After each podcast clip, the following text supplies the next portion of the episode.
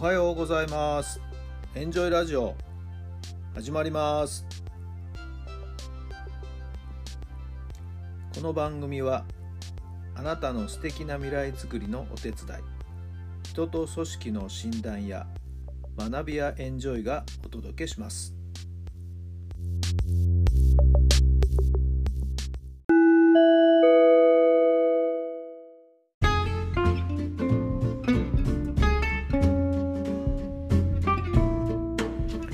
改めまして皆さんおはようございます。タラさんです。どんな朝をお迎えでしょうか。4月の5日月曜日の朝になりました。また新しい週が始まりましたね。今週1週間どんな1週間にしたいんでしょうか。少し曇り空でですね、えー、どんよりとした感じもありますけども皆さんのお住まいの地域のお天気はいかがでしょうか。昨日はですね水泳の池江選手の素晴らしい活躍がありましたね。見事オリンピック内定ということで、龍馬と戦ってですね、辛い日々があったと思いますけども、それを見事に克服しての大活躍ということで、素晴らしいな、やっぱりな。一流の選手っていうのはやっぱりこうですよね。決して諦めないっていうことになるんですけどね、言葉では簡単ですけどね、彼女の心の中ではいろんな葛藤、戦いがね、おそらくあったと思いますよ。私もかつてのですね、えー、卒業生教え子の中にですね、白血病になった人物がおりまして、彼もですね、奇跡的に復活しまして、今はもう完全にですね、えー、病魔とは縁が切れてるということですけれども、まあまあ、高校在籍中の時はですね、まあ、いろんなことがありました。はい。でも、見事に克服した結果ですね、彼は今ですね、えー、医療関係に関わる大学の、はい、先生として、はい、学生さんたちを相手にですね、えー、いろんな勉強をですね、えー、教えているところなんですよね。新潟の方で頑張っています。去年だったか、はい、えー、しっかりとした論文も発表してですね、えー、表彰もされたという記憶が確かあるんですけども、時々連絡をですね、くれるんですよね。はい。えー、全国にはですね、今こうやって病魔と戦っている人もたくさんいると思いますけどね、はい、絶対に諦めないで前を向いて頑張ってほしいなと。私ができることはそういうエールを送ることしかできないんですけどね。池江さんのような大きな成果は望まないにしてもですね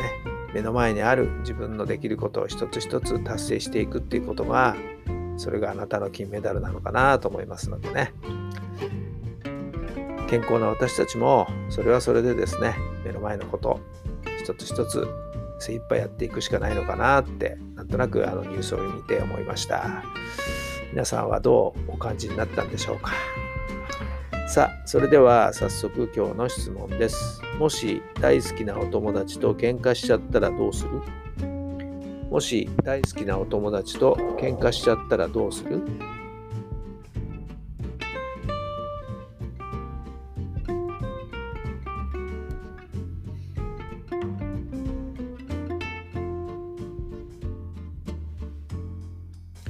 はい、どんなお答えが出ましたか、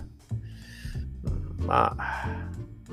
タイミングを見る、仲直りするタイミングを見る、時間をかけるしかないのかなと思いますけどね。私も、ちょっとしたことがきっかけでですね、喧嘩ということじゃないんですけどね、もう本心不通になってしまった人間がいるんですよね。もちろん私の気持ちは切れてはいないんですけどもね、えー、昨年かな、何十年ぶりぐらい、11、2年ぶりぐらいにですね、お手紙を書いたんですよね。年賀状はですね、毎年送っていますけど、もし時間があったら会えないかな、みたいな内容でお手紙を書きました。返信が来るかなと思っていたんですけどね、うん、残念ながら。なしのつぶてという感じですけど。まあまあまあまたどっかのタイミングでチャレンジしてみようかなと思いますけどもね。まあ気長に待つしかないかなこれはな。なんて今考えました。皆さんは喧嘩しちゃったらどうしますか？さあ今日もあなたの未来に向かって最高の一日にしてください。奇跡を起こしましょう。昨日とは1%の努力。時間にしてみるとわずか15分。15分の時間の使い方をちょっと工夫するだけでも1%のレベルアップ。はい。その毎日の積み重ねがとんでもないことになるということですからね。是非15分でいいですから。昨日よりも何か改善できることやれることチャレンジしてみてくださいそして素敵な1週間をお過ごしください今日一日が充実したものになるようにそれではまた明日。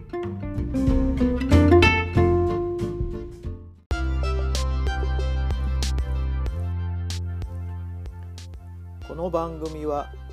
人と組織の診断や学びやエンジョイがお届けしました。